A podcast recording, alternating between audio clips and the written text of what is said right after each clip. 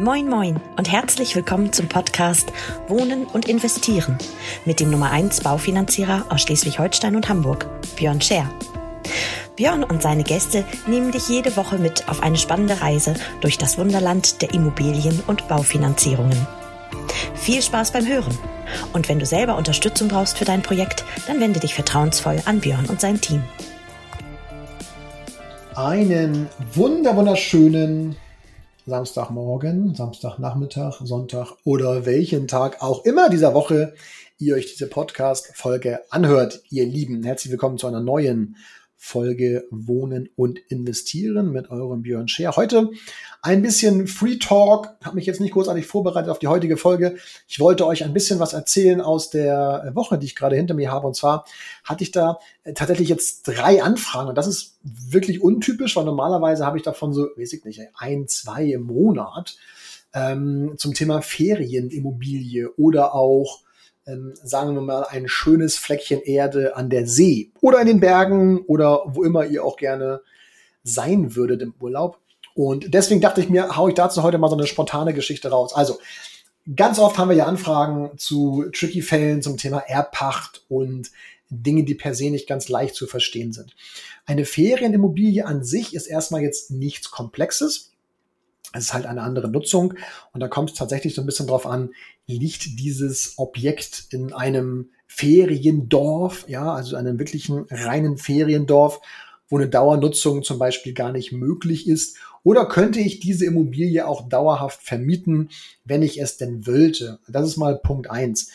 Wenn wir das Teil irgendwo in so einem, ich übertreibe jetzt mal, Centerpark stehen haben, dann wird es mit der Finanzierung so ein bisschen schwierig. Also zumindest ähm, fallen da ganz, ganz viele Banken raus. Würde mir vielleicht noch eine so, so kleinere Sparkassen, VR-Banken vielleicht vor Ort einfallen, die eh auch generell cool sind für die Geschichten. Aber in den meisten Fällen, nein, immer bis jetzt, letzten zwölf Jahre hatte ich Anfragen zu Objekten, ähm, die als Zweitwohnsitz, Ferienimmobilie, eine Mischung aus beidem sozusagen weg des Heimatortes gekauft werden sollen. Und dann ist es immer ganz spannend, weil dann brauche ich logischerweise mal so ein bisschen Input von dem Projekt, was dort geplant ist. Und dann muss man so ein bisschen mal überlegen, wie präsentiere ich dieses Ganze der Bank, der Sparkasse und was mache ich nachher mit diesem Objekt? Denn im Umkehrschluss juckt es nachher auch kein mehr. Ähm, wenn das Geld ausgezahlt ist, fragt die Bank sowieso generell nichts mehr nach sondern dann geht es nur noch darum, Rate bitte zahlen. Ansonsten werden wir ein bisschen ungemütlich und solange ihr die Raten bezahlt, alles gut. Und Ferienimmobilien an und für sich sind ja tatsächlich auch, ähm, können, nicht sind per se, sondern können eine sehr interessante Alternative sein in der Beimischung des Vermögens, weil man natürlich, und wenn man da so ein bisschen drauf schielt, durch die Vermietung eben zu Stoßzeiten eine attraktive Miete erzielt. Gerade wenn es ähm, sozusagen eine gute Lage auch hat. Und dann muss man das ganze Jahr sich angucken und sagen, okay, was macht mehr Sinn? Eine dauerhafte Vermietung oder eben in den Ferienzeiten eine höhere Miete mit einer höheren Fluktuation und dementsprechend natürlich auch einer höheren Abnutzung des Ganzen, was auch jetzt per se nicht schlimm sein muss, kommt so ein bisschen drauf an. Ich habe es ja auch schon mal in irgendeiner Folge erwähnt, wir haben ja auch eine Immobilie an der Ostsee oben, aber die ist halt dauervermietet und bei 12 Euro netto kalt ja, da mache ich mich jetzt irgendwie nicht krumm, hat 300 Euro Überschuss im Monat, die muss ich jetzt nicht noch als Ferienobjekt vermieten, auch wenn das wunderbar ginge, ähm, Fahrrad da zur See, aber letztendlich ist sie gut in der Dauervermietung und ich bin auch eher ein Freund davon, ähm, wie ich mal so schön sage, Ruhe im Puff, also möglichst wenig Fluktuation, gerne die Miete auch einfach mal belassen ähm, bei einem Euro und nicht irgendwie jetzt jedes Jahr noch anpassen um irgendetwas. Also da schiele ich weniger auf den Euro, den es mehr gibt. Denn eine Sache ist auch klar, der Zeitaufwand bei Kündigung, Neuvermietung, Renovierung, whatever alles dann kommen mag, diese Belastung ist wesentlich höher, sowohl äh, monetär, zeitlich als auch vom Stressfaktor, als einfach zu sagen, ey, nimm einen Euro weniger oder passt die Miete gar nicht erst an, der Mieter freut sich, alle sind glücklich, du hast jemand lange drin, kannst planen, ole ole. Aber das ist nochmal eine andere Geschichte. Also, wie sieht's aus, wenn wir grundsätzlich Ferienobjekte haben, also vielleicht eine Lage irgendwo an der See und so weiter. Und dann ist immer ganz spannend, weil dann kommt so ein bisschen auch drauf an, wie ist die Situation der Kunden. Und ich hätte jetzt mal, ich würde mal das Beispiel jetzt nehmen, was ich heute gerade hatte, mir angeschaut habe. Ähm, da geht es darum, dass man bereits eine Immobilie hat und die abbezahlt ist. Jetzt muss ich mal kurz nachdenken, sieben Jahre älter, also Ende 40 sind die beide. Und die haben ein abbezahltes Häuschen und möchten sich jetzt ganz gerne noch eine äh, Ferienimmobilie kaufen oben an der See. So, soweit, so gut erstmal. Und diese Immobilie sollte jetzt, ich glaube, 198.000 Euro kosten, sagen wir einfach 200.000 Euro Kaufpreis und ähm, 30.000 Euro Erwerbsnebenkosten. Also Makler ist mit drauf, Grunderwerbsteuer und so weiter und so fort. So, per se erstmal interessant, denn die haben ein relativ gutes äh, Nettohaushaltseinkommen, also dass die Bonität passt. Und Eigenkapital würden sie die Erwerbsnebenkosten auch mitbringen. Das heißt, man würde die, das Objekt oben an der Ostsee 100% finanzieren. Soweit, so gut. Jetzt hat das eigene Häuschen aber einen Marktwert von ungefähr 600.000 Euro. Und wenn ihr mir ein bisschen zuhört schon in den letzten Folgen, dann kennt ihr die Thematik mit, was ist, wenn ich mein Häuschen, was abbezahlt ist, beleihen möchte, dann gehen wir immer von einem sogenannten Marktwert aus, VDP, Sprengnetter, however. Ein Marktwert, den übrigens kann ich oder generell auch ein Berater, der da pfiffig ist mit den richtigen Systemen, sehr, sehr schnell ziehen. Das dauert keine, keine fünf Minuten. Wenn wir die Angaben vom Objekt haben, dann haben wir einen Marktwert. Und von diesem Marktwert 80 Prozent. Also machen wir es mal, machen wir es mal ganz konkret. Wenn wir jetzt diese 600.000 Euro nehmen würden, könnten wir also 480.000 Euro aufnehmen auf diesem Haus. Und jetzt kommt der entscheidende Punkt. Natürlich könnte man, ähm, könnte man der Bank auch das Objekt an der Ostsee anbieten, dass sie sich dort eintragen. So, jetzt denken wir mal ein bisschen drüber nach. Jetzt wollen wir von der Bank also 200.000 Euro haben und der Gegenwert, den wir der Bank anbieten, sind aber auch 200.000 Euro, nämlich der Wert dieses Objektes wenn nicht sogar der Kaufpreis ein bisschen höher ist als der Marktwert. Das heißt, es macht es für die Bank unattraktiver, könnt ihr euch vorstellen. Ähm, der Wert dürfte bitte auch dementsprechend, was wir Ihnen an Geld geben, lieber Kunde. Wenn der Marktwert aber jetzt nur 180.000 ist, dann äh, sind 20.000 Euro geben wir Ihnen dann mehr an Geld, als wir eigentlich an Sicherheit haben. So, könnte man trotzdem machen, easy peasy, Haken hinter fertig. Jetzt kann es aber auch sein, und das habe ich heute dann nur angesprochen beim Kunden, er sagt, du, pass auf, ihr habt ja ein abbezahltes Häuschen. Ähm, und letztendlich könnten wir auch dieses Häuschen beleihen. Sagt er, na, was hat das für einen Vorteil? Sag ich, ist ganz einfach. Wir geben der Bank nicht 200.000 Euro Gegenwert, sondern wir geben der Bank 600.000 Euro Gegenwert, wollen aber nur 200.000 Euro haben. Das heißt, das Verhältnis, und das ist immer wichtig für euch zu verstehen, das Verhältnis ähm, zwischen dem Risiko, was die Bank eingibt, eingeht, ist ja hier viel entspannter. Ganz einfach, wir geben 600.000 Wert, wollen 200.000 haben im Verhältnis zu, wir geben 200.000 Wert und wollen 200.000 Euro haben und schon haben wir einen besseren Zinssatz. Ja, Punkt eins. Zweite Geschichte, wenn wir als Kapitalanleger agieren, gibt es Banken, die per se eine höhere Tilgung haben wollen. Ich habe jetzt zum Beispiel gerade ein Objekt in Hamburg, Großborstel, exklusiv, ähm, wo wir die Baufinanzierung nehmen für die, für die ähm, für den Bauträger. Und da bin ich gerade mit ein paar Banken am Sprechen, weil das sind ähm, ja relativ preisintensive, also siebenstellige äh, Kaufpreise. Und da geht es eben darum, dass einige Banken sagen, ja, Share, wir würden das gerne begleiten, geiles Objekt, ole ole, aber wir möchten bitte bei Kapitalanlegern drei Prozent Tilgung haben. Jetzt frage ich euch, drei Prozent Tilgung ist natürlich eine super Geschichte, wir sind relativ schnell fertig, auch mit der Abbezahlung.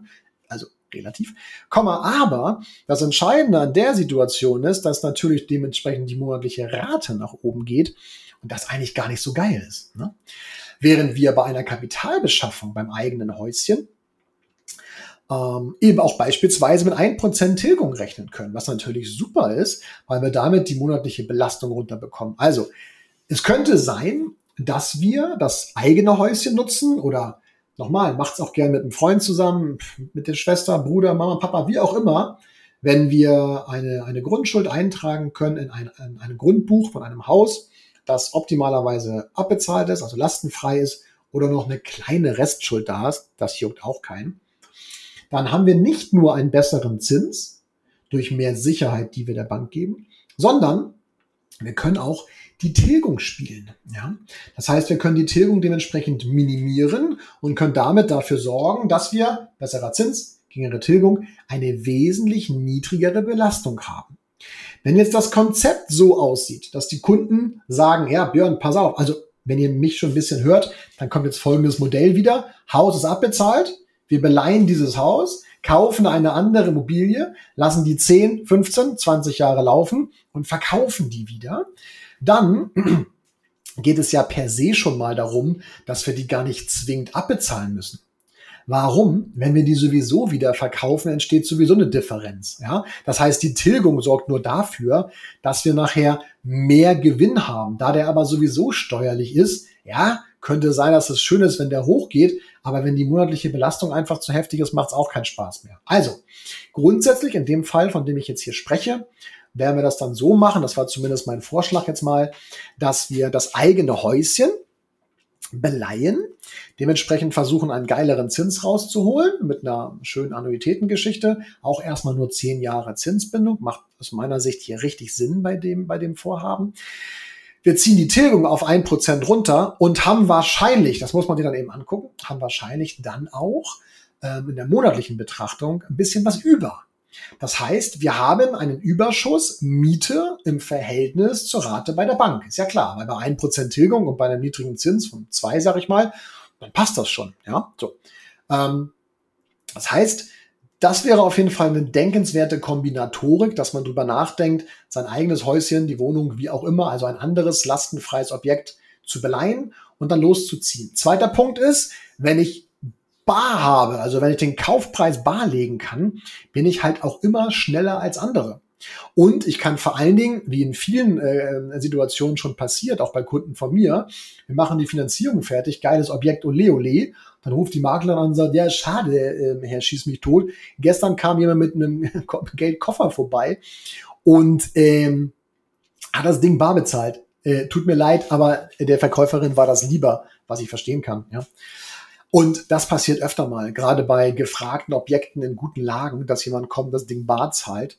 Ähm, ist jetzt nicht selten. Und deswegen könnte man euch in die privilegierte Situation versetzen, dieser Barzahler zu sein. Wie macht man das?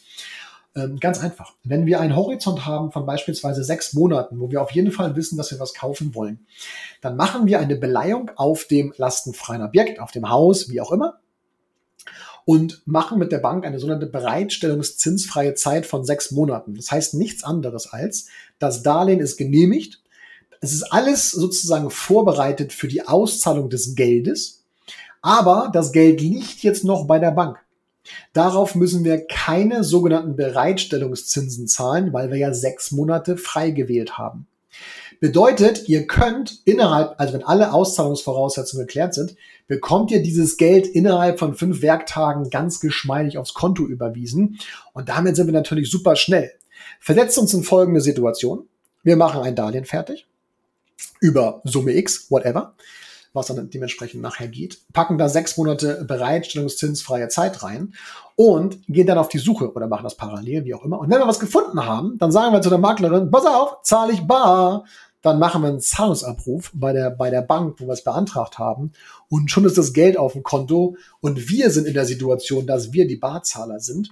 Und das Gute ist, während, bis wir das Geld abheben, abholen von der Bank, also nicht im Automaten, ne, sondern sozusagen per Überweisung, passiert auch nichts mit irgendwelchen Zahlungen. Das heißt, wir haben keinerlei monatliche Belastung für dieses Geld. Wir haben uns so eine Art, naja, so eine Art Pufferspeicher besorgt bei der Bank, dass wir jetzt jedes, jedes Mal anzapfen können, wenn wir Geld brauchen. Meistens dann eine Einmalzahlung, ist auch klar. Aber so kann man das gestalten. Das wollte ich euch ganz gerne mitgeben. Also da bin ich halt ein großer Freund, immer in der Konzeption zu gucken, gibt es eine abbezahlte Immobilie und ähm, wie kann man die einsetzen. Und jetzt noch Trick 17 hinten raus. Fällt mir gerade ein. Mal kurz drüber nachdenken. Ja, macht sogar Sinn was passiert? Also dieses Objekt an der Ostsee ist dann ja lastenfrei. Es wird ja keine Grundschuld eingetragen. Das machen wir ja bei dem Objekt, bei dem anderen Objekt, ähm, wo, die, wo man selber drin wohnt.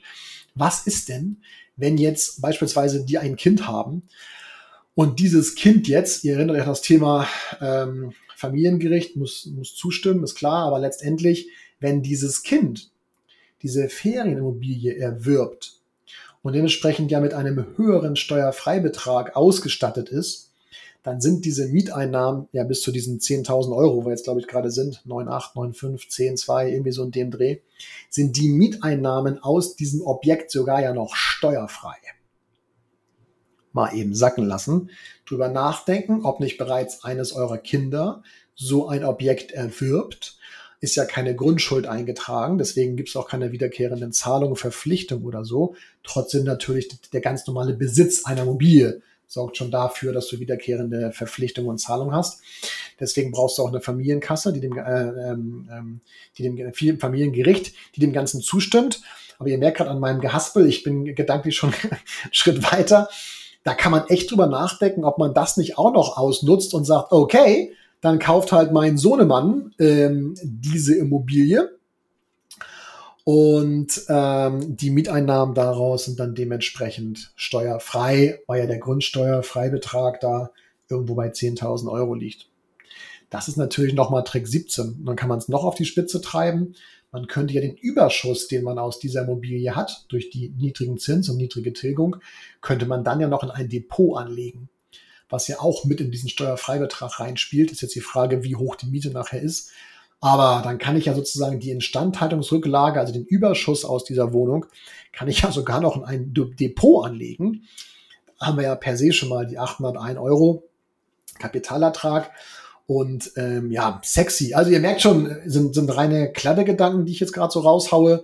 Aber das macht halt Spaß, wisst ihr? Konzeption, konzeptionell an solchen Geschichten arbeiten und äh, un unglaublich spannend tatsächlich. Ja, also die eigene Immobilie nutzen als Hebel für eine weitere, ob jetzt Ferienimmobilie oder dauerhaft vermietet, ist erstmal auch egal.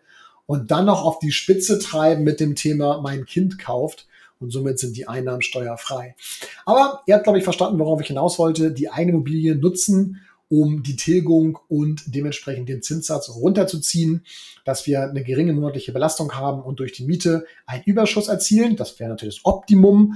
Und diesen Überschuss können wir dann liegen lassen auf dem Konto, auf dem Vermieterkonto für Eventualitäten, weiß nicht, Nebenkosten, Nachzahlungen, wie auch immer.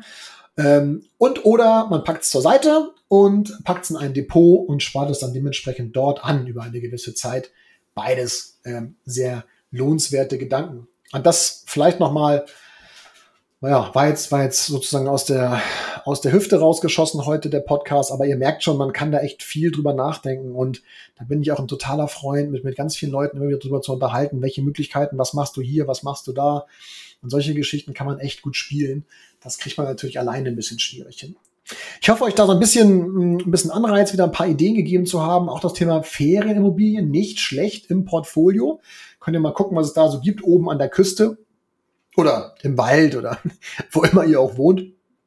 Und ähm, ja, weil dann gibt's äh, selten Mietpools drauf bei solchen Sachen, deswegen müsste man auch mal vor Ort sein ab und zu. Oder ihr habt jemanden vor Ort, der das dann, der sich darum kümmert. Übrigens, das gleiche gilt auch für Objekte im Ausland, ne?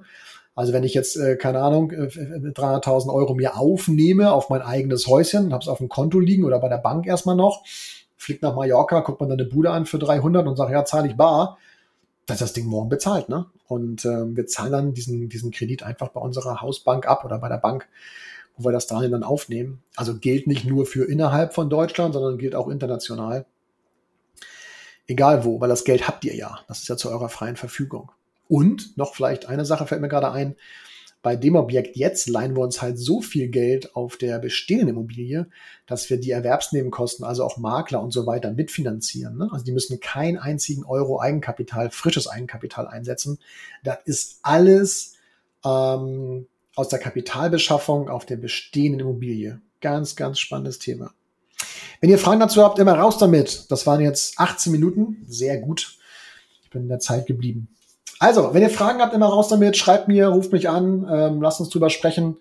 Viele coole Projekte, die ich da immer so höre. Und ich bin stolz darauf, die zu begleiten. Ich wünsche euch ein schönes Wochenende. Alles Gute, bleibt gesund und bis nächste Woche in alter Frische. Euer Björn. Halt tschüss und ciao.